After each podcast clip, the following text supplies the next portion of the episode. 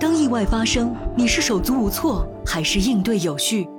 津津乐道播客网络与美国心脏协会携手展开一万个放心急救培训课程，目标是在一年内让一万名听友掌握正规的急救技能，当意外来临不再手足无措。加津津乐道小助手微信号 d a o 幺六零三零幺就可以获得活动详情和报名链接，认证考核还有津津乐道听友的限量折扣。本节目由津津乐道制作播出。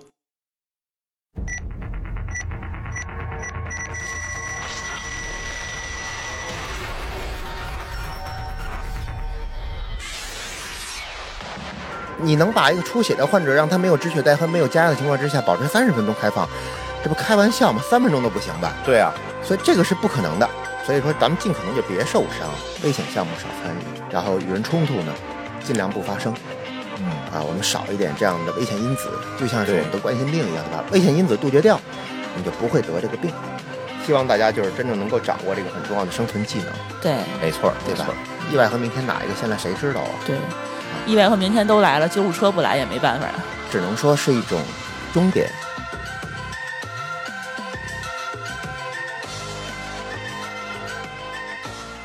各位听友，大家好啊！这里是津津乐道播客网络和美国心脏协会中国培训中心一起制作的播客节目《急中生智》。哎，我们今天又把马老师请来了。前几期节目啊，跟大家聊都是什么呀？你看，给大家聊的急救啊、AED 呀、胸啊外按压呀等等这些东西。这时候呢，就有人在评论区问我了，问什么呢？就是说你们这个美国心脏协会的培训是不是只教这些呀？啊，胸外按压、这个 AED，人这个心脏骤停了怎么救？是不是只教这个呀？大家有这个疑问，所以今天啊，把马老师请来啊，给大家得讲讲别的了。心脏骤停也好，脑梗也好，等等这些东西，更多的是在不是那么经常发生的，但是我其实还有很多经常会发生的一些紧急的状况啊，紧急的情况。所以呢，我们这个培训可能也不是啊，就是我只教你胸外按压，不是啊。这一天的课，如果来学过我们课的听友们，应该也已经知道了啊。听到这期的时候，我们已经一百多位听友都学完了，也知道这个一天的课还包括了六十多种哈内外科急症的一个处理，嗯，现在可能都不止六十多种了。不止六十多种了，嗯是的是吧？嗯所以还有这些了。所以你看，我突然发现六十多种每一每一种都能录期节目。哎，薅光他的羊毛。对，今天我录一个外科的吧，跟嗯大家聊聊，这也是最常见的什么呢？出血、受伤、外伤。 嗯，你别管在家做饭拿刀剌了啊，剁了手指头了。啊，还是在哪儿划伤了，啊，对吧？嗯，甚至更严重一点儿的，比如像那天那个是齐鲁大学吧，那哥们儿呃大冰柱子掉下来扎脑袋上了直，接扎死了。，哎，就那个颅内出血。看着我就疼。所以呢，这期跟马老师聊聊这一块儿，当你遇到这种出血的状况时候，你应该怎么来应对？嗯，非常好的一个问题。其实我想提问主持人一个问题啊，嗯就是您知道现在我们的总血量大概占比是多少吗？就是一就个是人我们身上的当，中的一个成年人，他的一个总血量占到我们体重的百分比，哎，我百分比还不知道，真不知道占到百分之七到百分之八，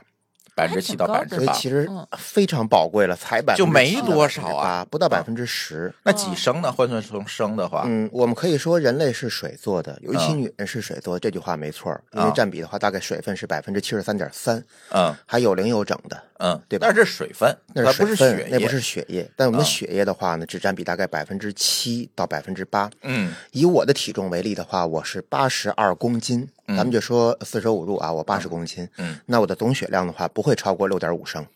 那就是六升血，六升血。嗯那咱们换句话说的话，就是六个大号的可乐瓶儿，六瓶大可乐，六瓶大可乐。对，所以，当我们出现了低血容量的时候，首先第一个感觉就是会失温，嗯对吧？我们会体温丧失。嗯第二个呢，有可能会出现焦虑、嗯恶心，这都是休克的表现。所以呢，再跟我们的诸位听友们普及一个最基本的一个临床知识，就是到底什么叫休克，什哎么叫晕厥，什么叫昏迷。对，好多人说这人休克了是吧？嗯对但吧是休克其实是只仅仅指的是一种可能导致的这嗯种，对吧？休克其实用四个字来形容就是循环衰竭。嗯循环衰竭是哪一个地方的循环？是血液循环。嗯当然，我们还有另外一套循环系统，就是淋巴液循环系统。嗯那现在我们说的是血液循环系统，所以当出现了低血容量，就会出嗯现低灌注，低灌注必然低血压，而低血压的话呢，就有可能会导致休克。嗯严重的休克的话是直接可以致死的。所谓的失血性休克，比如说很多的人出交通事故死亡了，你看他死亡证明上开的基本都是对对失对血性休克，这是最对吧嗯常见的。但是休克也不止这种，比如说现在我们的这个闭环结构没有被打破，这个血没出来，对吧？嗯，也能休克呀。嗯比如说我们最常见的心源性休克，心脏病，嗯嗯嗯我们的泵血机制没有了，它循环不起来了，转不动了。比如它也说我就是休克心脏骤停了，对，也会导致它休血克嗯没，出来，但它也休克，对吧？没有循环起来，它都跟循环衰竭有关，包括嗯分布性休克，比如最常见的就是过敏，还有脓毒感染嗯也会休克。嗯休克其实还分为冷休克和暖休克，这里边的话就比较细了。嗯那我想跟大家说一下，就是其实我们最常见的休克呢，百分之九十症状都是冷休克。嗯那也就是说，低血容量所造成的休克呢，基本上都是冷休克。嗯为什么？因为我刚才我讲了，这个密闭结构、闭环结构被打破了，这么宝贵的血液它流出去了，嗯我们的总量是不够的，是缺失的，对吧？所以这个时候呢，会出现凉白黏湿的症状，凉白黏湿加紫绀。嗯，哪儿凉呢？全身湿温，刚才我说了，对吧？你一摸它冰凉，手冰凉，脚冰凉，对身体也是凉的，嗯身体也凉，嗯哪儿白呢？脸白，因为第一个我们直观看到的没有被覆盖的一个地方就是脸部，对吧？嗯脸白、苍白、灰白，嗯它不是那种的花，我们像抹化妆品一样的白啊，嗯是苍白加灰白，没有血色的白。嗯第三种呢，就是黏湿，哪儿黏湿呢？就像我们到了广东、广西，说那边有经常有一种天气叫回南天，啊墙上能下水下雨是吧？说嗯是反潮，这个时候你摸患者的身体的话，可能也会有这种偶尔的感觉，就是说他有可能会有这种黏湿感嗯，啊、黏湿感。比如说我摸他手是那种湿湿的那种冷，对，有那么一点点，不会很湿，你放心、啊。就是你感觉嗯是湿的嗯你感觉有一点点，但是它不不是是往外很干滴燥水那种啊，对对对对啊对，，最后一个就是紫绀，嗯啊，这也是因为循环衰竭所导致的。比如说我们的手脚和我们的嘴，嗯，尤其婴幼儿的这种表现会更为强烈和明显，嗯更好观察。就是嘴唇紫了，没错，手脚也会紫，啊哎，所以这个时候我们叫做低血容量休克，最直观的一种表现就是凉白黏湿紫绀，它的临床症状啊，嗯当然不止这些，轻度休克呢，患者现在意识还没有丧失，他也可能会出现的就是恶心。所以休克不是晕过去没有反应哎，了，不是不是的，哎他不是会马上出现意识障碍的，嗯所以我们经常会有一些听众，包括我们的学员，会把休克和晕厥搞混。嗯对，包很多括人中都国会的这样导演里边有啊很多台词，有可能会误导我们的某些学员，嗯，对吧？也不是说导演都这样子啊啊。这个晕厥指的是什么呢？是指的意识障碍。我嗯们最常见的晕厥就叫反射性晕厥，或者我们叫迷走性晕厥。比如说啊，像疼痛性晕厥，疼了太疼；嗯比如说哭泣性晕厥，比如说尿力性晕厥，比如说像我们反射性的这种各种晕厥，都属于是晕厥的原因有很多，也有很多，但是这些休克的原因它就有是三个循环特问点，题就是一过性、广泛性，还有这个自限性，它是能自转复的，大部分都可以能醒，能醒，但是有一种可能稍微危险一点儿，叫阿斯综合症，就是心源性晕厥，这种的话要引起我们的重视，嗯它是因为心脏射血功能异常导致的血压下降，导致的脑部灌注不足而产生的晕厥和意识障碍，这种是有危险性的。嗯嗯除了这种之外，大部分的晕厥呢都有自限性。什么叫自限性啊？就是它能自转复。嗯，说俗了就自己能够好转，自己就缓过来了，能缓过来。啊，对，但是休克是不可能的，就是没有外力去帮助他的话，他啊是呃，不可可能能的。嗯的。没有说现在我们临床使用的药物，包括有效的一些诊疗的一些个设备，去帮助患者的话，它是没有办法自转复的。嗯所以休克的患者一旦发生了这些表现的时候，我们能做的事情其实就是很有限。嗯第一个，赶紧打幺二零。对吧？因为我讲了，幺二零车上有我们不具备的诊疗条件，嗯，和药物和设备，能给药，对，第二个就是说，我们在幺零来之前，如果他现在恶化为重度休克，甚至骤停，马上启动 CPR。那今天其实我们主要谈的呢，不只是休克，因为休克刚才我讲了，致因很多，对吧？因为心源性啊，因为低血容量啊，过敏啊、感染啊，包括烧伤都可以。就是休克其实是到最后了，最危急的那个。它只能说是一种终点，嗯，它是一个循环衰竭的终点，或者说是一种表现。那今天我们想垂直讲一个话题，就是前两天在韩国哈，哎，这两天说实话，就是南韩、北韩或者叫朝鲜、哎世界呃韩不太国太平，反正是不太太平，哎嗯有可能要打仗，是吧？我们也不希望打仗，但是我们发现前两天李在明先生有可能是发生了不太好的事情，被刺了，对，颈部被啊刺颈部了，被刺了嗯，当时是被了一个杀手，或者我们叫刺客吧，对，当时用尖刀插中了哪儿呢？插中了我们最脆弱的一个地方，最浅表的一个很粗的动脉，嗯就是我们的颈总动脉。他当时插进去的时候呢，伤及到了颈静脉，哦但是他想插，我相信这个杀手他想肯定插的奔地儿着，是动脉他去的，奔着动脉去的，啊， 下哈狠手准对吧？那是下死手的。对，，静脉还能还死不了，你看呃，也不是，啊，那动脉、静脉都是咱的血呀，啊还都要往外流啊，只不过只不过说滋的 厉害静脉的厉血害压呢，相对来说稍微低点儿，嗯对血流速呢相对来说慢一点儿，嗯但都是你这百分之八里的血的分配啊，嗯对吧？所以甭管哪儿出血，你都得赶紧止。嗯这个呢，咱们一定得说清楚，嗯，不能说是因为静脉出血了不着急，不引起重视， 那麻烦 了。但对是吧他们出血的量的感觉是不一样的吧？呃，动脉是动脉就是出血的喷射话，状确实嗯有可能出现喷射状。对那我可以给大家举个例子啊，说我们的前臂，前臂就是我们的这个小臂啊，有两根骨头，那内尺外桡，里边是尺骨，外边是桡骨，嗯，它里边会有穿行两根比较重要的动脉血管，但不是很粗，桡动脉和尺动脉。嗯，我们曾经有一个患者呢，就是桡动脉断裂，大家注意啊，不是破，是桡动在里面脉断了桡动脉断裂，不是外伤，外哦伤。外伤断了，外伤导致桡动脉断裂，包括桡腕关节整个的撕裂。嗯他那个当时的喷血量啊，就是喷血的那个直观用肉眼看到那个距离啊，嗯，至少目测在两米左右。我注意啊，现在我们看到的只是一根相对来说，并不是直径内径很粗的桡动脉。嗯嗯那你想一下，桡动脉是不是就是咱平时比如说呃摁手腕这个所谓号脉这个动呃，脉号脉的时候，一般来说，中医的话，在我们手腕有可能会找的是尺动脉，啊是尺动脉呃对，尺动脉 OK 内尺外桡，它一般摸的是我们手腕内侧。啊内侧这个当然，桡脉也可以嗯摸呀，这俩都可以。嗯那如果在西医来讲的话，我们还可以触诊婴儿的，比如说股动脉，嗯包括婴儿的肱动脉，嗯都可以触诊，这个手法都可以用的嗯，，因为在它所是有靠的。浅表，没错，浅表的动脉都可以轻轻感觉到患者的脉搏，嗯但相对好感觉的肯定是近心端，哎而且相对来说粗的血管，嗯对吧？所以说刚才我们说了，说桡动脉断裂直接导致这个喷血量能够肉眼可见是将近两米，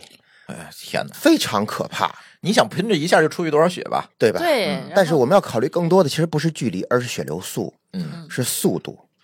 大家知道吗？我们经常有可能会在心内科做一项检查，大概收费是三百块钱以内。前两期节目我也说过，嗯叫做心脏彩超。对，在这个检查当中，我们可以看到我们心脏的结构是否有重置，比如说心房、心室是不是变大呀，室间隔是不是变厚啊，嗯包括我们的射血分数是不是合规达标啊，嗯，所谓射血分数就你心我脏们往心外脏往外射射血的血的能力力嗯，对，正常来说的话，应该是百分之五十到七十。如果你低于这个，肯定是不合规的。怎么样，我嗯们要排查原因。嗯但现在我想说的是啥呢？就是血流速，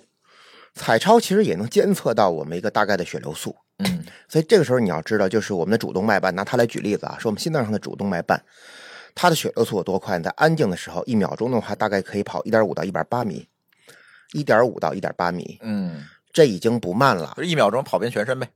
你差不多，你高也就高一，跑遍全身倒不至于，一般来说的话，我们全身的总血量大概会在一分钟左右的时间，在全身循环一圈儿。循环一圈儿。一分钟就能循环一圈儿，这大概六十六升血就转一圈儿，也够快了。够快了。所以这个血流速一旦在正常血压的驱使之下，嗯会非常容易就两个字儿叫决堤，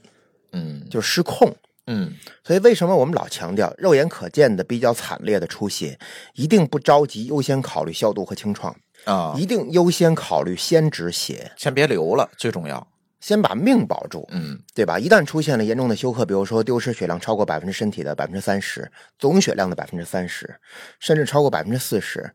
那基本上这个患者能够生还的几率是很渺茫的。他如果超过百分之二十，那肯定就会已经出现意识模糊甚至丧失了，哦，就属于中度休克了。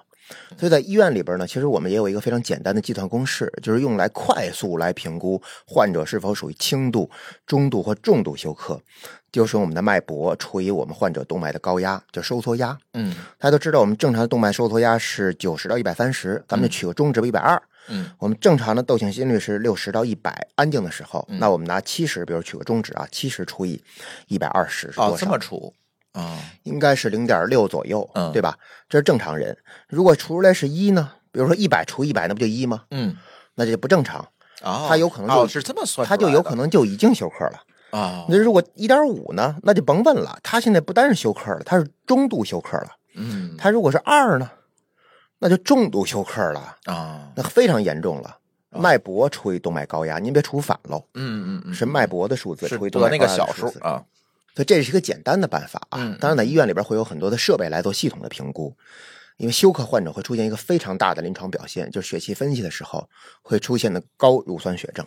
嗯这是基本上可以用来百分之百定义休克患者的一个临床表现，就是高乳酸血症。这个高乳酸血症是怎么导致的呢？喜欢运动的朋友应该会知道乳酸是个啥。对乳酸在我们运动的时候，因为我们的这个骨骼肌收缩，对吧？嗯肌丝充分滑动，因为我们能量代谢，我们是不可能经常会去用 ATP 来持续功能的，因为 ATP 储存的比较少，就是三磷酸腺苷啊比较少，嗯比较有限。嗯嗯嗯我们呢只能是用糖功能，但糖功能呢，在它无氧酵解的情况之下，它没有氧跟氧气相结合，它会产生大量的副产品。这个副产品呢就是乳酸，哦，所以我们叫无氧酵解。糖的无氧酵解会产生乳乳酸酸，它是个副产品。但是乳酸呢，它既是副产品，它同时也是能量嗯，它还可以再次进入到我们的人体，进入到能量系统当中，再次进行供能。嗯但是本身乳酸呢不能过多。乳酸过多，其实我们都有这样的体会。第一个就在运动过程当中，有可能会出现的就是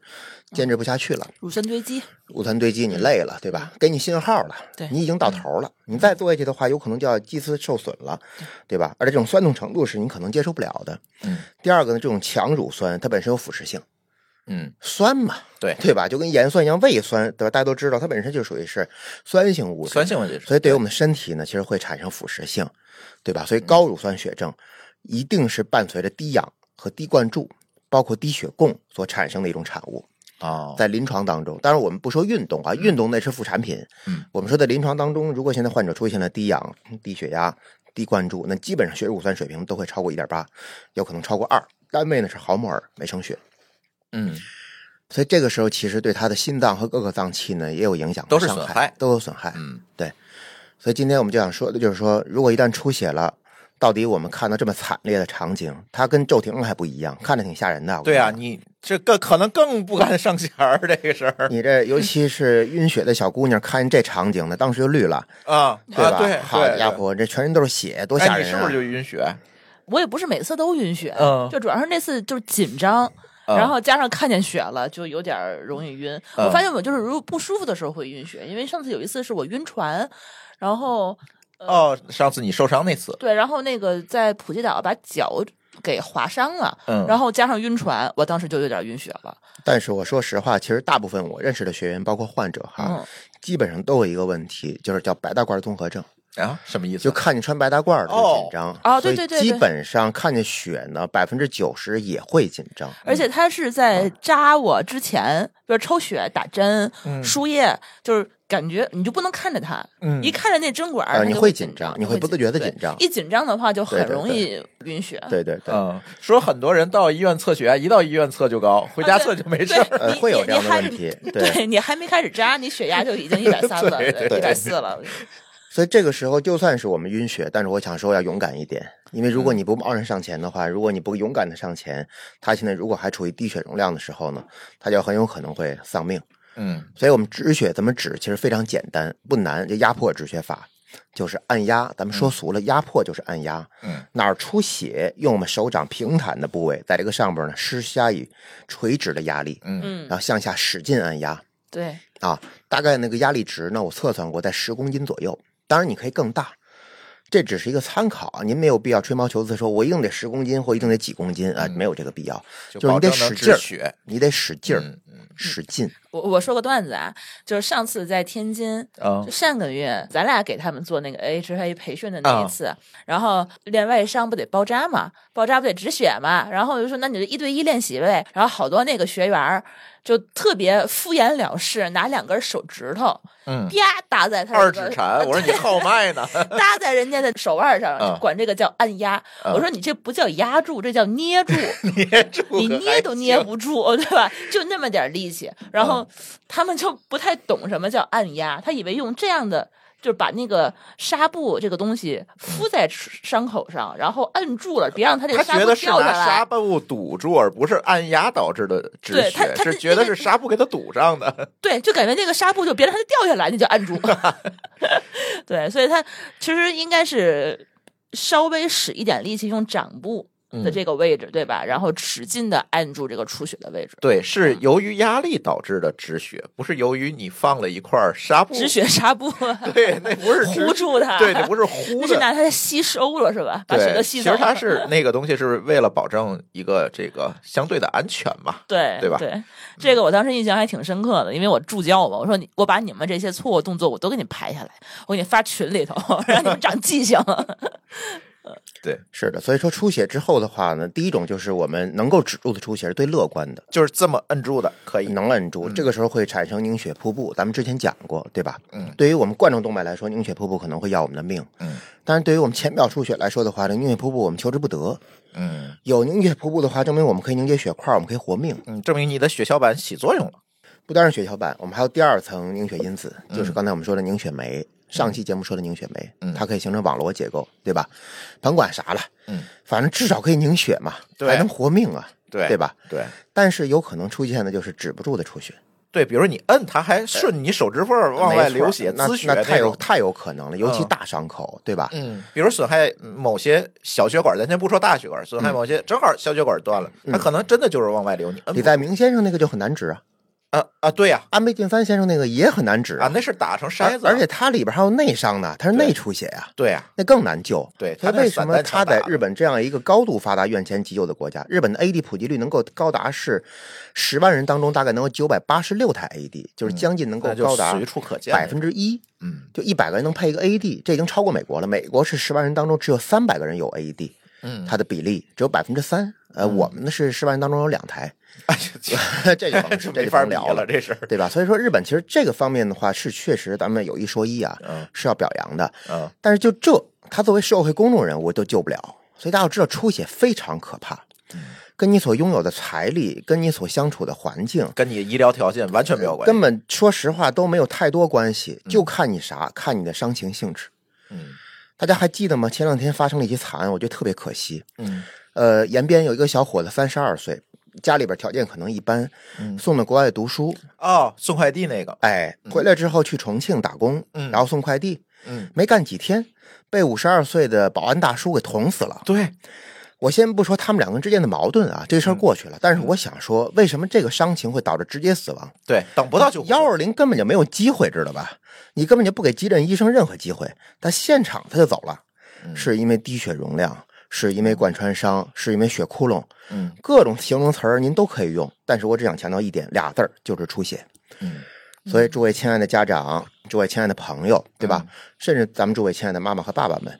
一定要保护好自己和自己家里的亲人和孩子、啊老人，最好不要轻易出血，把刀具啊，把一些个容易产生割裂伤的一些个器皿啊，一定要收好。大家记住我这俩字儿是一定。好，咱们再来说一下出血，万一按压止不住该怎么办？对，这个时候呢，其实官方培训，不管是院内还是院外，国内还是国外的机构，我们都会说一个设备嗯，很便携、很简单嗯，叫止血带，哎对吧？对，但是有一个遗憾的点，就是止血带呢，只能使用在四肢，嗯它不能使躯用干没在有办法嗯脖颈和躯干。所以这个时候就会导致一个问题，就是如果一旦我们的脖颈和躯干会有这种血窟窿出现的话，比如说被刀割了、被刀扎了、捅了，挺尴尬的。除了加压止血之外的话，在院外没有太好的办法，嗯或者填塞，就是我们把这个纱布啊，嗯往里甚塞至女性用品、O B 卫生棉条，我特别强调用这个东西，因为第一个它是无菌的，第二个吸附性非常 好，嗯把它直接塞到伤口里边去都没问题。嗯，但现场很有可能咱们也不具备这个 O B 的条件，哎咱也找不着，对，对吧？所以这个时候呢，刚才我也讲了，就是预防大于治疗。但如果你是四肢出血，像刚才我讲那个案例，就是大哥他现在桡动脉破裂，对吧？嗯，呃，这个时候咱们可以用止血带。哎，这还有机会，啊，这还有机会，因为嗯它它在四肢，因为您别忘了，我们的肱动脉和股动脉是穿行在骨表面儿的，对吧？咱们都吃过鸡腿儿，咱们都知道肱动脉和股动脉呢，就是我们鸡的那个大腿 儿，哎，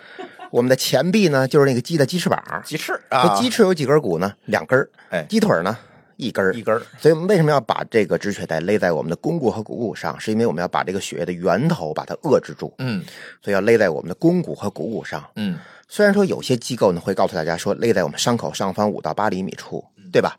但是我还是强烈建议大家就直接把止血带先勒在我们的近心端，也就是肱骨和股骨上，把这个血管的源头嗯从根儿上，从根儿上把它控制住。嗯第二个说，现在我们手头没有止血带怎么办？我们可不可以自制一条嗯，啊？可以，那我就是们拿宽纱布拧一个嘛，呃，宽度大概是五公分，嗯就是止血带的宽度，不能太细，太细对我们的这个整个的皮肤，包括它软组织伤害太大了，包括神经。嗯，啊太宽又不行，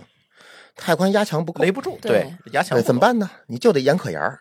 五公分是多少啊？三横指，嗯，所以马上伸出您的手指，三横指。那姚明那个不行，太粗 了，对吧？三横指对，咱一般人哎，这三还个横挺指，粗的呢，其实也不算细了，嗯，对对对，三横指，日常生活中也不是说随时能够找到这个东西的，对对对。嗯所以就是拿那个纱布就行了，纱布稍微的给它叠一下，因为纱叠一布下正常的宽度会比这个宽嘛，嗯就稍微叠一下，然后把它勒紧，勒紧在刚才我们说的那个位置上，然后同时呢，我们再加根棍儿，再把它拧两圈儿，哎，为什么要拧两圈呢？就是就增加一个扭转力，就除了压缩力之外，再加一个扭转力。这个大家都学过物理，对吧？对，压缩力、剪切力、扭转力，嗯让它能够勒得更紧，哎，让它能够止血。其实止血带这个东西，我那天还看了一下，就是咱培训的时候我看了一下，嗯，很多的咱们公司或者家里配的急救箱里面没这东西，我不知道为什么啊，，对，一般的话，有可能在社委会上配的急救箱里边可能会没有这个止血带，对嗯。它这个不是确这实么还是好我们获需要得去改良和改进的一个点，对所以需要大家呢自己买一条，嗯，对，啊在家里备需要一在两家里条吧备一条，我对们可以一两备那条个吧卡扣式的嗯。它美国有一种军用止血带叫 CAT，C 嗯 A T，嗯，那是 Cat 能自动收紧的，我啊，记得对对那对种，包括有卡扣式啊，包括有扭盘式啊，嗯很多种止血带，包括在医院里更多了，医院里还有充气式，啊然后就打气儿的啊，那种其实能够想象啊，那个个气但儿是在打院进去外的院外使用的话，肯定是有一也些没有个条件嘛对，有会有一些不匹配嗯，它不是院外的设备，对也不便携，对吧嗯？但是我们就说拿便携的嘛，就卡对扣式就可以了，对先把它勒紧，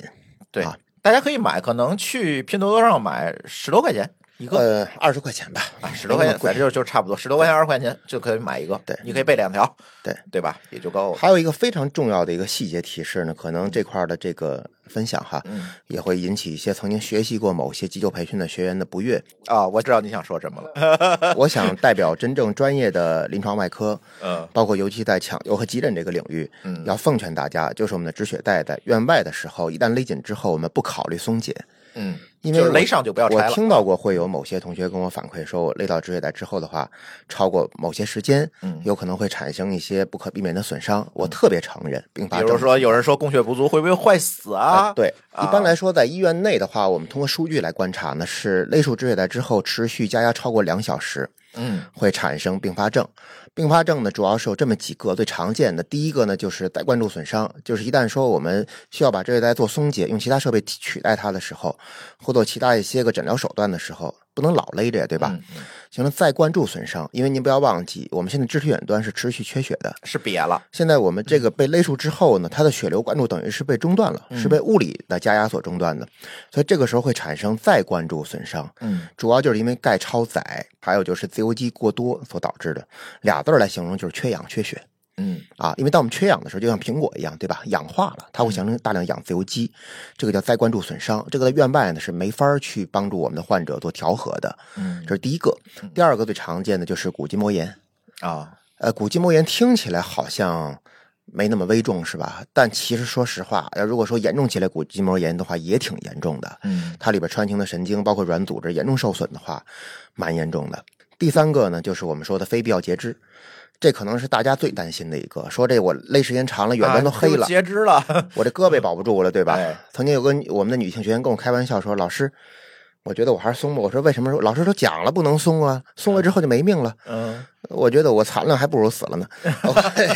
他当然他只是跟我开玩笑哈，嗯咱们不能这样，咱们得先救命后治病，对吧？哎死了的话嗯，那肯定什么都没了呀，嗯对吧？所以说这个非必要截肢呢，有一定机会会产生。所以这三个问题是我们必须要去考虑的。考虑，但嗯是是在院内考虑，哎，院外你是知道它会有并发症，但是不在你考虑范畴。院外其实就是一个救命的问题。院外我们不松解的原因，就是因为我说两个原因啊。第一个，哪怕现在我松解，它肢体远端因为持续缺血恢复再灌注，这句话有点绕口，我再说一遍，它现在缺血的肢体远端。恢复了再灌注，也需要持续恢复三十分钟左右的再灌注，才能达到缓解缺血的效果。但是刚才你说这个血循环一圈儿只需要一分钟，不是啊，你松解三十分钟，这人就直接挂掉了呀！你能把一个出血的患者让他没有止血带和没有加压的情况之下保持三十分钟开放，这不开玩笑吗？三分钟都不行吧？对啊，所以这个是不可能的。所以哪怕你松，对他的肢体远端的缺血问题也得不到有效的缓解。嗯，第二个，松解之后会把导致我们已经刚刚好不容易形成的血块、凝血瀑布、凝血因子、血小板，我们这么多人打了引号的人所做出来的这个贡献，就是我们好不容易垒了一个大坝，哎刚垒了一个大坝，但不是很结实，对吧？嗯你给冲破了，你又决堤了，又白干了。你又白干。那最后这个人的话，就只能面对就是死掉。嗯，对吧？所以说，请大家务必记住，就是在院外我们不要松解止血带。我说实话，在院内松解止血带都必须要有严格的限制条件，严格的限制条件。嗯如果不具备限制条件，也不能贸然松解，嗯，这是不负责的，而且是会让患者送命的，好吧？所以不能松，直到哎急救直人到员幺过二接零手来为。止，直到把患者运走为止。哎，剩下解的事儿交给他们，这对不是你该干的。对，这就跟我们做这个心脏复苏的时候，我们去做这个 AED，你贴上你就不要再接下来了。是的。但是有一个问题啊，我如果勒一个不管用，我能不能再勒一个？呃，我不否认，从美军的一些个美军数据上，我的看到了一些数据，就是说，啊在伊就拉战克场急和救阿富的汗时候战争，啊对，在做战地急救的时候，美军确实使用了两条止血带，就是一条勒在了伤口上方的五厘米处，另外一条勒在近心端，它勒俩，啊，而且美军双给保出的险嘛数这不据是就是说，嗯四小时的时间都没有松解止血带，但是没有一个美军士兵的病例报告是说，因为这个原因导致了非必要截肢。嗯，这个数据我觉得还是比较有启发的。啊，就是因为只有这种场景下，可能才会有大量的数据。对，而且啊他是勒了四个小时都没有进行松解，但是也没有报告因此而发生截肢，就是没有因为这个问题而发生截肢。嗯发生截肢是因为其他的原因所导致的，所以我们想通过这个证据再次证明，就是勒上止血带之后的话，这个非必要截肢的损伤会产生，但是请大家暂时在院外先不要考虑。啊，第二个勒两条这个事儿呢，是从战场急救、战地急救这个场景我们做总结，但是我希望在生活当中的话，我们看情况，我们还是先按照指南，按照标准的急救指南先勒一条。嗯，因为大家知道嘛，当我们勒出止血带的时候，其实我们的患者本身如果没有疼痛管理的话是很疼的，如果你不勒疼，证明不管没没勒住啊，这是。呃但是院外又没法做疼痛管理，怎么做疼痛管理，对吧？嗯对 您是不可能说给他用一些镇静类药物，嗯或者说阿片类药物的，这不可能也不合法。嗯，所以我们没法做有效的疼痛管理，而这个时候呢，又没法给他开放静脉通路，比如说补液呀、嗯对吧？这甚肯定至更做说不到有了一些处理过的血液制品给他补血，你都干不了。嗯所以，当你发现当巧妇难为无米之炊的时候，其实你应该怎么办？你应该把这个问题简化，嗯就像我们古代的古人，对吧？钻木取火，直接烤熟了就吃，不撒盐，不撒佐料，没有锅，没有炒勺，它不是一样吃吗嗯？对吧？你先把这个饱腹的问题解决。现在我们是先解决了什么？先解决了活命的问题，嗯对吧？所以你不要考虑太多，你就考虑几点：第一个，勒对地儿嗯，别胡勒，哎对吧？第二个，找到一个尺寸合规的止血带。刚才我们说过宽度。第三个，如果有棍儿当扭盘更嗯好，除了压缩力，给它个扭转力，增加我们这个止血的一个效果。第四个，谨记我们止血带不松。还有一个第五个，我哎们要在止血带上边写上我们加压的时间。嗯，对，一定不能电子记录，一定要用手写。为什么呢？是因为当幺二零来了之后，包括转运到我们的医院里边儿，医务人员我们尽可能能够尽最大努力一眼就能看。挽回，比如说病患的一些个身体损失，对吧？我们就尽量挽回。比如说能够快速采用其他方式来替代止血带，我们就赶紧替代。嗯所以现在我们看到时间就知道，已经勒了三个小时了，嗯。这个时间已经不短了。对，当时在那种情况下，他也不可能满处去问谁勒的、几点勒的，这不可能。你啊这应不可能该给他写上。对，这不可能。嗯，但是也可以有经验的外科大夫的话，也可以根据我们现在患者身上，比如说勒痕啊，嗯包括肢体远端的一些表现、颜色呀、形态呀，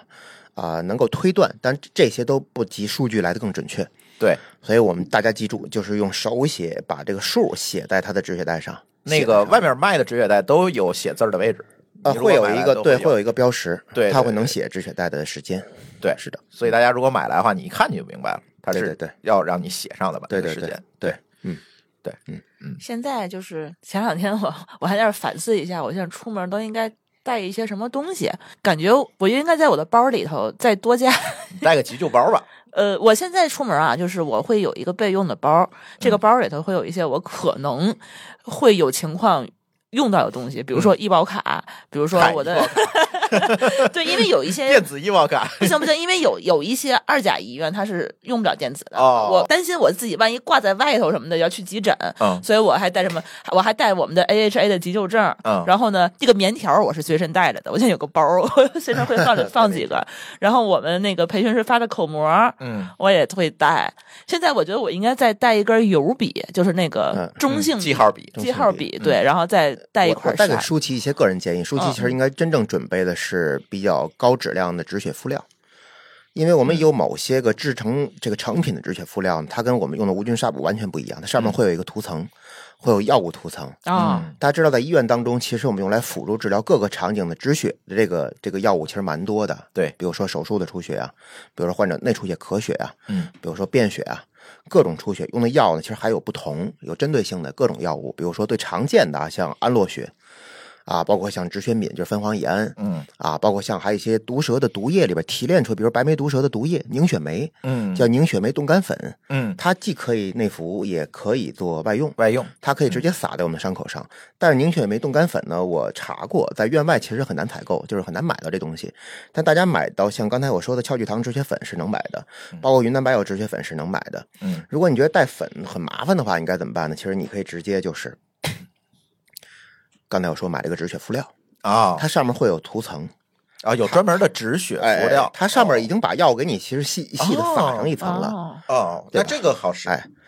所以这个时候我们拿它去做加压止血呢，就是既能够达到纱布敷料达到的这个效果会更好效一点果，嗯对吧？比如说吸附啊，嗯比如说能够吸血啊，对啊？吧保第二证个伤口嗯清洁，上面还会有一些个药物成分，哦，包括现在小伤口呢，我们还看到了像美国、韩国卖的比较火的这个止血凝胶，嗯嗯嗯，叫液体创口贴，对，我们家有，嗯哎是吧？嗯，但是那个真的喷上特别疼，然啊后它有喷的点时候特别对会还有点酒疼精，对因为它还有要酒精挥发嘛，对，嗯会有点疼，对对所以这些是我建议大家可以出门常备。对，如果伤口不大，我们可以用碘伏先消毒，对吧？如果伤口上很脏，但出血量不多，我们嗯可以拿双氧水先冲洗，或者拿生理盐水冲洗，呃，都没问题。但是禁止拿酒精去涂抹我们黏膜暴露的区域，嗯因为这样的话会引起烧伤。哦，它其实疼的原因就是因为酒精已经刺激到了我们黏膜，而产生了一个轻度的烧伤，啊所，以我们就不要在血上加霜了。所以大家以为拿酒精应该是消毒什么的，你快拉倒吧，是吧？就碘还是伏拿吧还是对拿呃生对呀理盐水直冲一直接用冲，碘伏嗯就可以了，嗯，或者双氧水冲就可以了。对，哎，嗯，再不济了，拿矿泉水冲一下，嗯把泥沙冲掉，对，对吧？然后我们再加压也行。嗯还有一个小提示是什么呢？就比如说某些像复杂伤情，比如说现在我们被刀割了。嗯或者被碎玻璃割了，是吧？这个碎玻璃割伤跟刀割有个区别，就是说碎玻璃有可能会有一些个碎杂质、沫嗯在里头，嗯杂质、碎末、残留物，对吧？有可能有的很细小，血肉模糊，你也看不见。说实话，对这些呢需要到医院里边通过义务前，嗯，然后帮助患者把它取出来。我们在院外呢，其实还真的没有一个有效的办法说把它取出来。完全弄干净，哎拿水冲呢，其实能冲，但是不一定能冲掉。嗯所以我还是强烈建议大家，当面对这样情况的时候呢，我们还是先止血吧，嗯好吧？然后到了医院里边，然后由医务人员，尤其护士来做一个二次清创嗯，就可以了。咱在家里在院外能够做的就是止血，对，嗯对，这是最着急、最紧要的一个事情，而且我之前比如说培训的时候，我会觉得这个黄金四分钟其实是咱们当时讲的是心脏骤停的四分钟。嗯现在来看的话，不只需要掌握这个心脏骤停 CPR 的这个急救知识啊，这个止血其实也有黄金四分钟这么一说，都不止四分钟，有可能也就一分钟。其实这嗯个，我觉得出血可能就是一个更常见，而且对危险性更大的一件事情。我现在讲的只有四肢哦，嗯可能在家里会，比如说你切菜把手切了，这种伤口，说实话啊，嗯可能会深，但它不会说把这个血完全滋出来，这个很难，嗯，对吧？但但是你比如说在外面呃交通事故这种嗯这种出血量就会比较大，嗯、呃而且你这个比怎如说么办？比如说别对人吧撞倒啊什么的，摔对跤啊，出去玩儿去，就从大车上伤口滚下来，呃比如对现在流行滑雪啊，啊对吧？对这种滚下来的，其实嗯想规避这些问题，非常好的一个办法就是什么呢？还是预防大于治疗。那肯定是，嗯对就是危险的项目，我们尽可能不要参与太多，或者说做好防护，咱们再参与。嗯但有一类患者，其实我是个人建议，这辈子呀活的就稍微谨慎一点儿。嗯就是有些项目干脆我们就不要去选择了，比如嗯血友病患者，嗯血友病就它本身凝血因子就会有就少障碍、有嗯缺对乏，它出血之后很难止血。嗯。这样的患者，说实话，吃阿司匹林的话都属于禁忌症，就是他都不能吃阿司匹林，甚至甚至他在那儿待着，有时候身上都有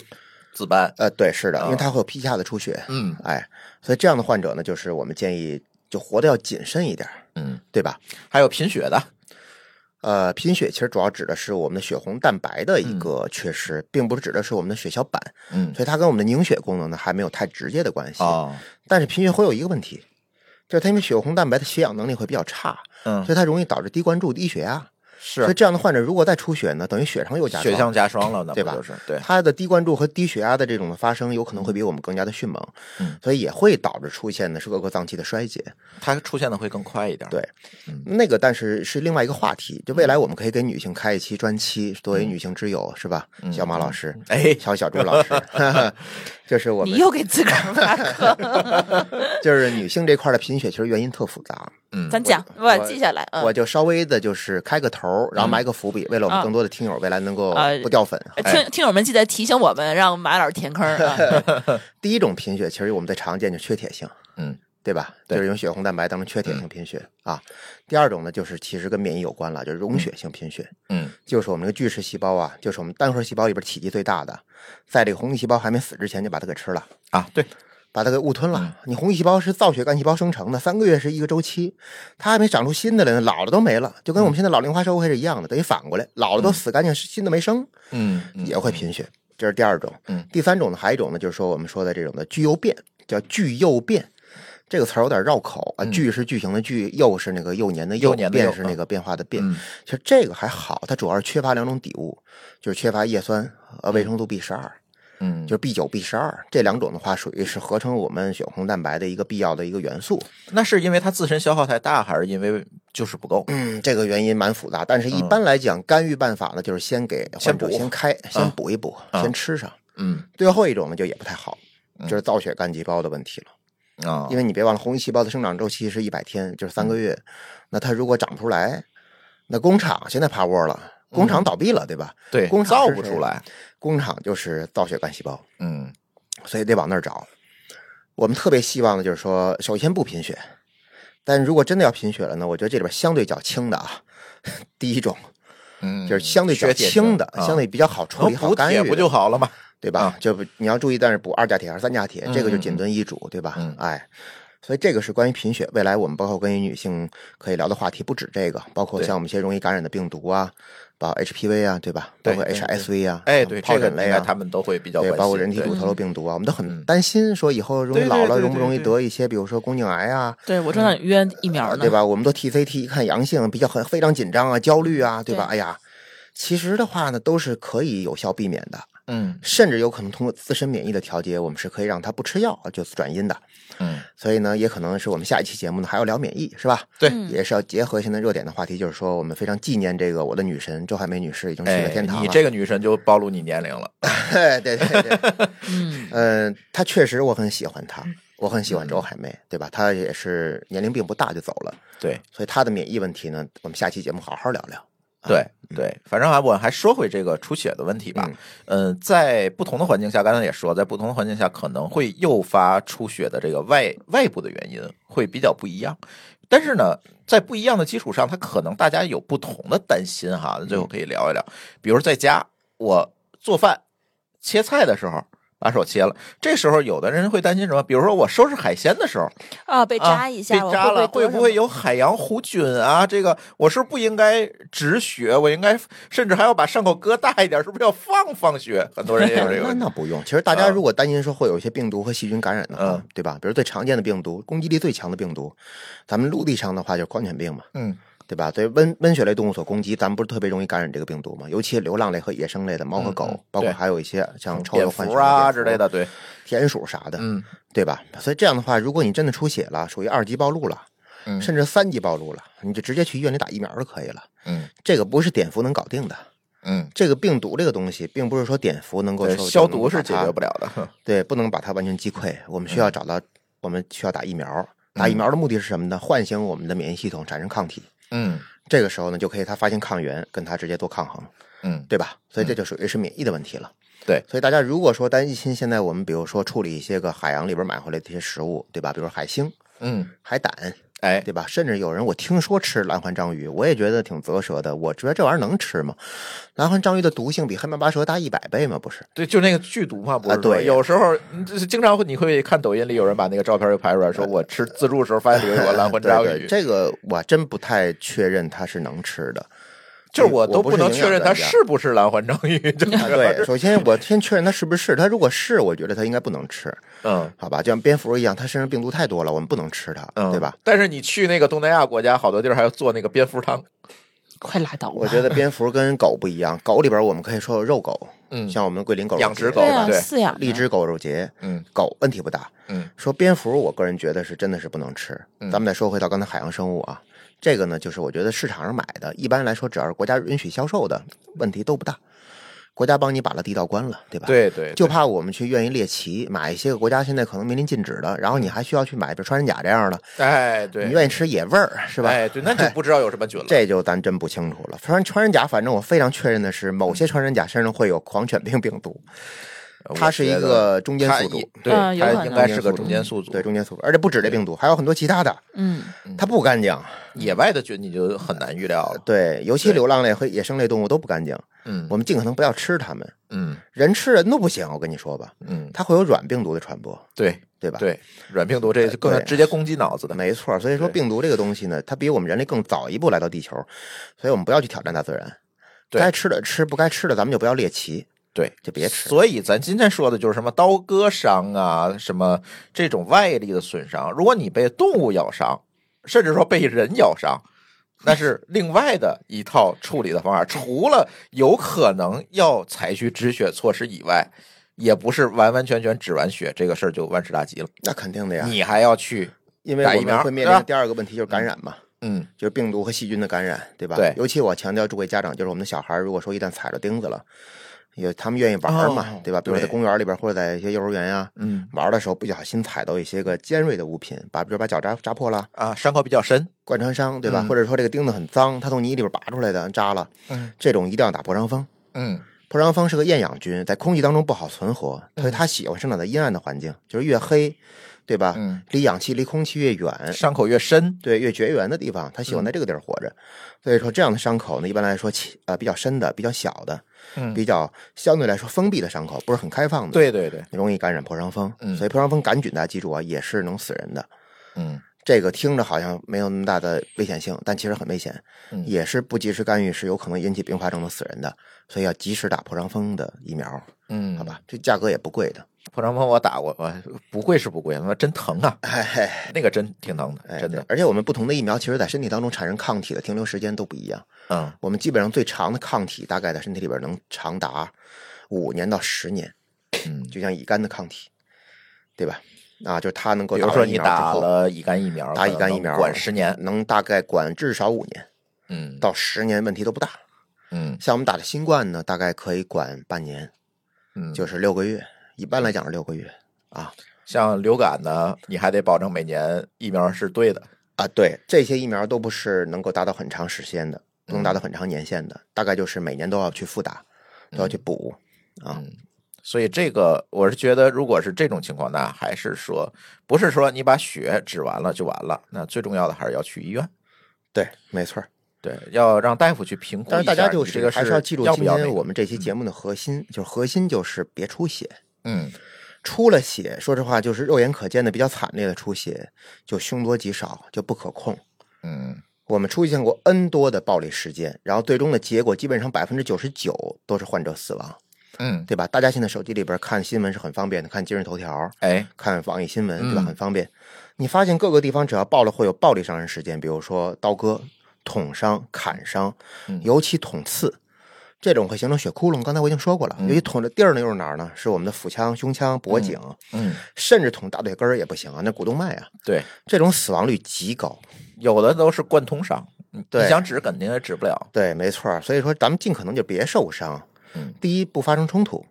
不在户外跟任何人发生一些个莫名的冲突，对吧？退一步海阔天空。嗯第二个呢，就是危险的项目，我们尽可能少参与，不是不参与啊。人活一辈子的话，我们需要去探险，对吧？嗯有冒险精神。嗯但是我个人觉得是做好万全的准备，然后我们再去探险。对对吧？我觉得这个特别哎重要，避免。因为我个人是 I 是阴性血，所以我为什么在这个话题上我是特别要给一些大家一些中肯的建议呢？嗯是因为在二十年前，我还二十多岁的时候，大学刚毕业，我在我们北京市的北太平庄血液中心马甸儿、啊通过献血才得知我是 I 是阴性血啊，，是吗？是是那 A 个熊猫血吗哎熊？猫血、嗯，嗯是 A 型里的阴性，它还分的、对对对 B 哦是型里也有阴性对，O 型里也有阴性，对而我是 A 型阴性，那就更少。就更垂直，嗯相当于是那个一点一点一点一，嗯嗯，对吧？嗯它往下下了很多个子像目 IP 录，地址， 嗯。哎 IP 地址， 对，嗯，但是你这种是不是你去献血，他可能就是会给你我们留个电话我们，在需要时北再给京你打电都话。有自己的群，啊都有北大平庄的爱心之家血液中心的群，这有意外才会啊直接，嗯因为一旦出现意外，我们要整个在群里边要大喇叭要说呀，就你们出现意外，也得要哎要对这样呀的血去给你们输才行。不是啊，，要大家互救的，嗯你对指望因为说太少公立了医院去在血库里边找到这样的血样、血型嗯，比较有限，甚至是有可能是根本就没有，嗯所以只能是自救。所以想要不走到那一步的方法很简单，别出血就完了。那嗯你不得去每个城市都得建个群， 万一在外 面发生意那外这了，个就看自己的命了，好吧？嗯但是我想说，就是尽可能我刚才说两点：危险项目少参与，然后与人冲突呢尽量不发生。嗯啊，我们少一点这样的危险因子，就像是我们对得冠心病一样，对吧？危险因子杜绝掉，你就不会得这个病，对哎，我们说讲急救，那都是最后一步了，对没吧？错，那是医下病治病，咱们要嗯医上病治病、胃病治病，对吧？对。然后在这个出血的急救里，可能还会有一些人会担心啊，这个人，比如说尤其陌生人啊，我上前我要救他，这人会不会有什么病啊？这个血，比如说是不是有这种传染性的疾病？啊，会不会我因为给他止血会影响到我的健康？嗯、啊大家很可多人能会知道，影响就是这在个我们在做手术的时候，在做外科嗯手术的时候，为什么要让患者做一个术前八项的检查？嗯其中有一个就是传染病检查，对吧？嗯比如说像乙肝、艾滋病、梅毒，这个都要呈阴性。然后，如果它有阳性，对吧？咱们也可以做手术，但嗯是有可能是另外一套防护设备或者防号策略，因为要避免发生职业暴露，要保护好我们的医务人员。嗯所以，术前八项检查有一大部分有可能针对的是传染性疾病。嗯所以说，在院外呢，我们有某些患者有可能他是有传染病的，比如说艾滋病，嗯对吧？终身免疫缺陷类疾病，或者说是乙肝，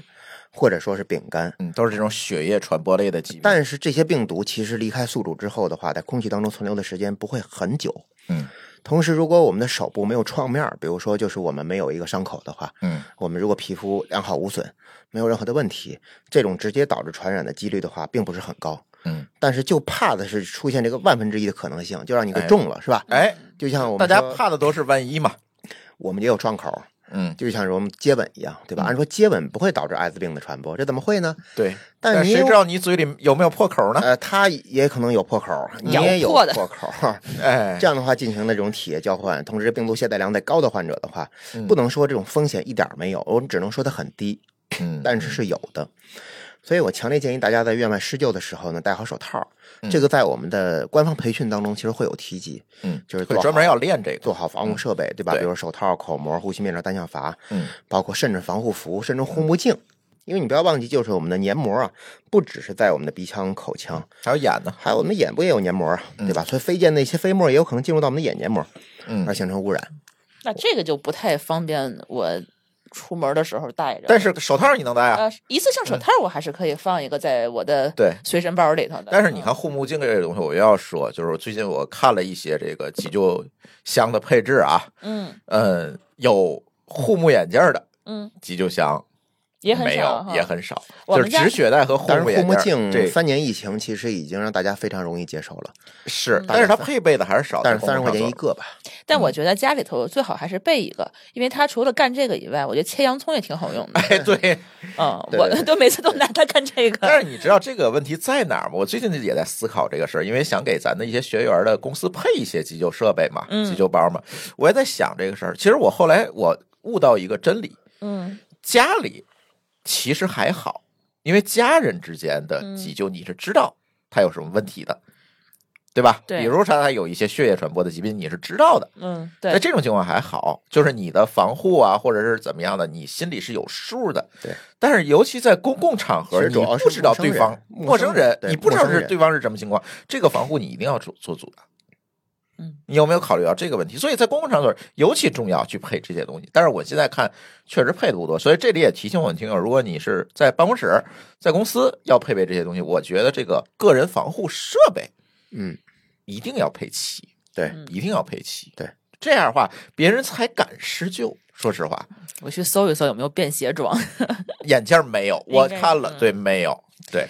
普通的墨镜也没有办法替代哈。呃，呃他也没比法也比保不戴起反正强你比如说戴眼镜儿人可能也会好点儿，对吧？对呃也得稍不微戴好点眼儿他镜啊稍能微好挡一点儿，对，对但是他对视野的话并没有那么开放。是，所是以这个大家还是要看不同的场景，可能配的急救的设备可能会不太一样。这个我回头也再挖个坑吧，嗯，应该单独开一期节目给大家讲讲这个急急救救物物品品的的清单儿。清单建议是吧？对，可以不的同的场景，不就是家庭里、办公室、又来户外，对吧？可以记下来，把这个坑，这可以讲的，这可以讲的，真的是可以讲的。对，其实我嗯们现在家里头有一套急救箱，我现在随身背着还背一个。就我前两天还录节目说，我会把家都背着背在身上，就是这种感觉。 对嗯对，这个比如说在车上，你其实可以带的东西就更多一点嘛。比方对，移动 E 说有 AED 什么的都可以放里头。对， 那个可能有点贵呀、啊，还但是行哦还行，急他救包还行啊，有人这么带，嗯，对对对好，最后给我们的听众朋友呢提两个醒儿。第一个醒儿就是说，低血容量有可能发生的心波骤停呢，嗯，AD 有可能有一定的概率处理不了，嗯，因为它灌注本身就不因高为，低血容量有可能会导致发生无脉性电活动，嗯，就是我们所发生的致死性心动异常当中那个不能除颤的那一种。就是上期我们 AD 时候哎、聊的对这个对对，没情错况儿。所以这个时候有可能 AD 拿到现场之后啊，电不了。安倍晋三先生典型的例子，他就电不了，对吧？嗯所以我们就是该干嘛干嘛，就按压通气，该怎么做怎么做，止血该怎么做怎么做，能不能活呢？看天，嗯，看多方条件，就是我们的施救的一个质量，包括患者目前的伤情，嗯哎，包括还有就是转运的速度，还有院内的一个高级支持的一个效率，嗯，呃，多方的原因才能导致能不能活，包括预后好不好也要看多方。但是我们如果第一个步骤都不去做的话，患者只能是等死，他就没有机会了，他就零了，嗯，彻底没有机会了。对，好吧，对所以我也希望大家，就刚才虽然说我们跟主持人讨探讨了，院外施救陌生人会有一点点的一些职业暴露的风险，或者我们叫感染的风险，但是最好我们还是能够在做好防护的前提之下，勇敢的去伸出我们的双手去帮助到别人。对啊对，第二个提个醒就是什么呢？比如说我们常见的伤口当中，就是最常见就是鼻出血，嗯，好吧？这个想给我们诸位家长们一个非常诚恳的建议，就是不要让孩子再头后仰了。哎，就这个每次咱们培训的时候，这都是大家的一个哦，要这么干，不能往后仰，往后仰一辈子了，头后仰、拍脑门、举手，是吧？ 对，其实意义，尤其最没有意义的就是这个头后仰，因为头后仰其实不单是没有用啊，而且会带来一些负面的一些影响，比如说血液倒灌嗯，呛进呼吸道引起窒息，呛进我们的食管呢还容易引起呕吐，因为血的味道不好喝呀。嗯所以我们头前倾，用手捏住鼻翼两侧柔软部分就可以了。嗯，也是一般压迫止一血，般来说，小于十五分钟左右吧，都能止住嗯。超过一刻钟，如如果还在大量渗血的话，我们需要去医院了。嗯嗯，那可能是某个小血管断了，嗯、其实鼻腔里边穿行的血管大部分都属于是比较细的，对，就两条相对粗点儿一个是眼动脉有一个分支从这儿过，嗯相当于是经过路过嘛，嗯还有一个是我们的颈内动脉，嗯就是颈总动脉，因为它再分为颈内和颈外嘛，嗯颈内动脉有一个小分支从这儿过，嗯剩下的血管呢，大部分都属于是一片血管网、血管床，嗯，所以那些血管如果破了之后呢，其实它马上调动凝血因子，它自己就能止住了。但有血友病还是不行，嗯， 对，这哎啊止不住还那是也得不要行小心点儿。对，对一对般的嗯百分之九十都能止住。血友病它自发性的它就流血，对，嗯还有一种问题就是说，有可能脑部，因为我们的鼻腔呢，其实也有可能会出现脑脊液渗漏，就出现鼻漏、嗯耳漏，有一些流出来那透明的液体啊，那个不是鼻涕，嗯那是脑脊液，知道吧？啊，对对对，有这种，但这种对概率呢，其实并没有生活当中，如果你没有创伤啊，嗯没有一些颅压的一些个病理性变化呀的危险系数，不像说是我们说的像流鼻血一样干到了就流血那么高，说嗯嗯这嗯很高频率出现，一般不会发生嗯，比较低频的。但就提醒大家，就是说鼻子出血也有可能提示是我们的脑部损伤，嗯，有可能，有可能所以马上如果说不可控的出血，尤其是磕过后脑长时勺啊间什么的，对，对，没错，长时间的出血，咱们去医院，嗯，去医院通过颅颅腔 CT 对吧，做个检查，对对嗯对对对，我我们有一个朋友就是，嗯，前段时间就他坐在那个往后仰的这种转椅上嘛，哦哦，咣哦叽遮过去了。转椅遮过去，脑袋后脑勺哦那就那磕到墙上了。然后磕完之后，哎，我鼻子怎么流血了？但是一摸流的不是血，是清亮的，啊，那有可能是脑颅底骨折，哦，颅底骨折哦，把脑仁儿流出来了，呃，它就是那个脑脊液，其实是我的着急天哪就！是清亮的那种液体就出来了。 对，有但事儿是到医院也也没办法，说你这个留就就是留吧，是吧？它也是一个，就是你自己也能恢复，呃，能恢复，哎，就对这不严样，重都能恢复，哎，对对对对，对但是他得去医院。啊，他一开始以为是流鼻血了，我换下滋， 然后一摸，哎，清亮的，多啊我说你这不对劲儿 啊，你颅去脑医院吧损伤还是要特别小心的，对颅脑损伤其实蛮严重，可轻可重这个东西，对，蛮严重的，最严重就出现脑疝就麻烦了，对对吧对，哎，哎，我其实还有一个点，就是上次我有一个朋友，他之前就也跟你一样啊，特别爱去献血去，我还然后爱谢谢，就是反正因为他可能想存那个献血的额度，哦 然后这样的哦话家明人白万一有一比如个说免费用血的指标，对因为他可以的爸爸生病嘛嗯可以，就我们一主播，然后后来呢，他就是做了一个手术，开始吃阿司匹林之后啊就不能去献血了。嗯因为他抗板肌啊，哦那是，哦对，然后以后可能都失去了这个献血的资格。呃，也不是，他其实呃也可以做一个就是成分血的血一个，比如说供血成分血，什嗯，么叫成分血，就比如说我们可以单独献血浆，啊？单独献血小板，单独献全血，您可以哦选择。嗯，嗯，只不过献成分血呢就比较麻烦，就是你需要在血液分离机旁边躺一个小时，对你然后多他躺来会回儿那那种个，摇那个，来回转，对对，哦然后再把你剩下的东西通过生理盐水再给你打回 去。嚯，如果你还要是可以这样献全血呢，就比较快，嗯，对吧？一般献二百 CC 嘛，嗯，对吧？然后直接我们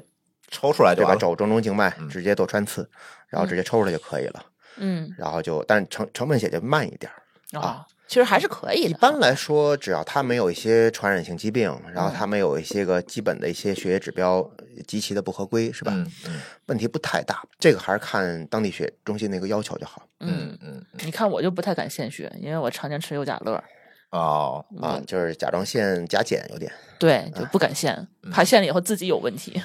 其实还是挺想其实适度的献血问题不大，因为我们的凝血啊，因为我们的造血干细胞呢，它其实是可以去制造血液的。嗯，尤其我们的红细胞是三个月一更新，你不献反正它也更你新不掉用，了反正也就哦更新掉了。然后白细胞呢，大概是七天到十四天一更新，就是一礼拜哦，就更新掉了。血小板的话，大概也是七天左右吧，五天叫七天。哎，我还想问，就是说我到底，比如说抽了多少血，我自己会有感觉？比如说上次啊，那天我去体检，他抽血给我验了五罐血，五管血不是五罐儿啊，就五五小管 管血，我当天就有点感觉心脏没有有点没儿有 心没律有心没有慌，没有没不可能你是是吗？交感神经兴奋了引起的这种的话焦虑，然后引起的儿茶酚类激素的话，有可能分泌有点儿过量 啊，啊。这种的话，是因为我们的情绪所导致的内分泌产生了大量的应激激素，我们这儿茶酚类激素，是我看见血我的晕肾血上了，腺素 激 动的我们抽血抽那小五小五管儿啊，啊没多少，非常少，没多事少儿是一点吧事儿都没有。啊您就是限二百 CC，说实话，回家之后只要适当的休息，补充正常的水分，嗯补充正常的营养，嗯对您的生活上没有任何的影响。 ，OK，您限四百，咱说实话啊，嗯，体重只要超过四十五公斤重的男女性，都可以选择限二百或者三百或者四百。你像我这种八十公斤的话，我限四百是没有问题的。你想啊，六瓶儿大可乐，你就献了相当于半瓶儿嘛，还不到呢。对，四百嘛，啊半瓶不到嘛。啊你要限二百呢？二百是什么概念？二百就是我们一听可乐的三分之二，对，一听可乐三百三，三百三嘛，我们正好三分之二，嗯，其实啊没并多不是少，很。多。对，而且我们也建议大家在献血之前要喝水，嗯这个是确实我建议的，因为它会增加血容量。啊，因为血液当中其实百分之九十，血还浆是当中百分之九水十是水分，嗯所以呢，第一增加血容量，第二个呢就是让我们的血粘稠度呢有所降低啊，啊，因为哦血液当中本身会有粘滞性。一般来说，我们叫红细胞比容，红细胞比容决定了血液的粘稠度。很多人会说嗯说觉得血脂高了，说觉得血糖高了，我的血色会变得很粘稠，像牛奶血一样，对吧？啊，对啊，，会会有牛奶血，我承认。但是真正说让我们的血液内部的摩擦力变得很强的物质，嗯其实还有一个就是红细胞，红细胞比容，就红细胞的体量越大，对吧？它的比容比不就越高嘛？对，你的血粘稠度就会越高，嗯对吧？就对粘粘滞性就会越强是，啊。所以在这种情况下，你就可以在献血之前多摄入点水分。对，多喝点水。嗯嗯，对，所以红细胞是不能太少，但也不能太多的嗯。红细胞要增值太，你想啊，它一多，红细胞比容一高，那血不就变得很粘哦粥稠了嘛对吧？对游不动了啊，对对吧哦？那不行的。所以什么事呢？过犹不及，嗯，都得有个尺度。是说个题外话，就是跟献血没关系。那天我刷小红书，有一个应该是抽血的小护士给我拍那个小红书那照片儿，啊，他那个抽了几管白颜色的血，然后他们在那儿晒。哦，然后他那个那一管血，哦就是我抽那五管血，就就就那个小小细管儿，它就是下面一丢丢是血，哦嗯，上面全都是白颜就色是的。乳糜血嘛，嗯，然后他们还有人纷纷的乳糜血晒出对自己所看到的这样的，他好像刚抽回来没有几分钟就变成那个就样子是乳了。糜血，嗯嗯，这种的话，血脂肯定是杂质和血脂太高了。嗯，我们甘油三酯和胆固醇肯定是超标的，所以这样的患者呢，其实是需要马上吃药物来干预的。还是个孕妇，啊，贝特类药或者他汀类药要吃了，太可一怕般来说要吃了。如果乳糜血的话，这种是不好的，啊太不好了，了，嗯而啊且我觉得已经很严 重了。它是很有可能会引起很年轻就长斑块了，嗯，长了斑块儿也很麻烦，血管狭窄，血管狭窄也很麻烦，容易造成堵塞和梗死。乳糜乳糜嘛，肯定就是脂类，我们叫哦脂脂类类的东西脂类。这得什么样啊？这个血管里头，行吧还是管好嘴。对，今天先聊聊出血吧，嗯，对吧？呃，再挖两个坑儿，嗯，自己记着， 对，这期还抽奖吗？可以啊。你成那本算一下，对，那我们还是啊还是送吧，好吧，还是送吧，送五折的那个我们 A H A 的培训，嗯，我还是抽三个最佳评论，行啊，好吧，行三个最佳评论，嗯我们抽呃还是嗯、呃低于成本价送吧，嗯低于成本价送吧，就是半价好，六百一个人，然后我们抽三个听友好最佳评论，还是小宇宙的评论区，啊。好吧那天还有朋友就说啊，非得小宇宙吗？我那个微博不行吗？我说不行，就是咱们还是小宇宙吧，就好统计，好那个大家嗯主也要哎能够是也监好管一统下，计也对好通知，对对，主对要对是嗯对对我们也需要小宇宙多回复一下。对，我们要最佳评论啊，不是那个你评论说我要就行哈。嗯对哎，这个要说清楚啊。对，如果对你有幸抽到了这个 AHA 的这个嗯呃培训的话，天津场有大概率是朱峰和我。嗯，我们来做，对然后北京场应该是是我马们老马师老师来做，对这你们如果是京津地区的这个听友的话，如果想来参加培训，我觉得就可以考虑一下。对，我们现在也在各地在发展我们津津乐道自己的讲师哈。嗯啊，像广州、嗯杭州，现在大家也可以选择津津乐道的听友场了嗯，啊。对，嗯，全国五十五个城市都可以 学了嗯，啊。我们距离一万个放心还差九千多个，对吧 还？差九千多个啊，还差九千多个。对，还需要努力。哎，对，行吧，然嗯后大家可以积极给我们留言啊，来参与。然后，呃，有朋友还有上次问我那个我抽中了，但是我想跟家人一起学，嗯啊，但你放心，这种情况下呢，家人也会有一个折扣给你。 ，OK，也对，不但是是全我价就啊没有办法给你这个六百块钱的半价了哈，嗯嗯但是 OK 也不会是全价，嗯，好吧？好嗯，行，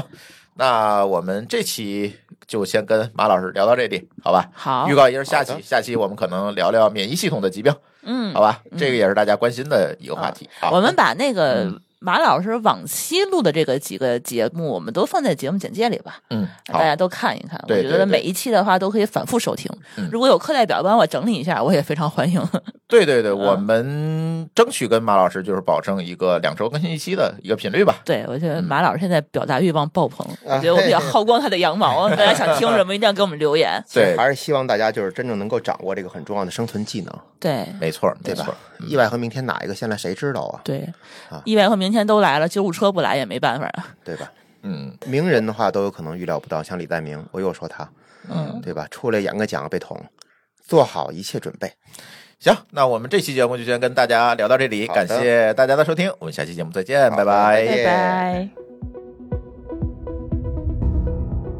感谢您收听本期节目。本期播客节目由津津乐道制作播出。你也可以在我们的官网 dao 点 fm 找到我们的更多内容作品。如果您喜欢我们的节目，欢迎在微信、微博、朋友圈等社交媒体转发分享。您的分享对我们而言十分重要。如果您希望与我们互动，可以关注我们的微信公众号“津津乐道播客”，天津的津，欢乐的乐，道路的道。在关注后按提示操作，即可加入我们的听友社群。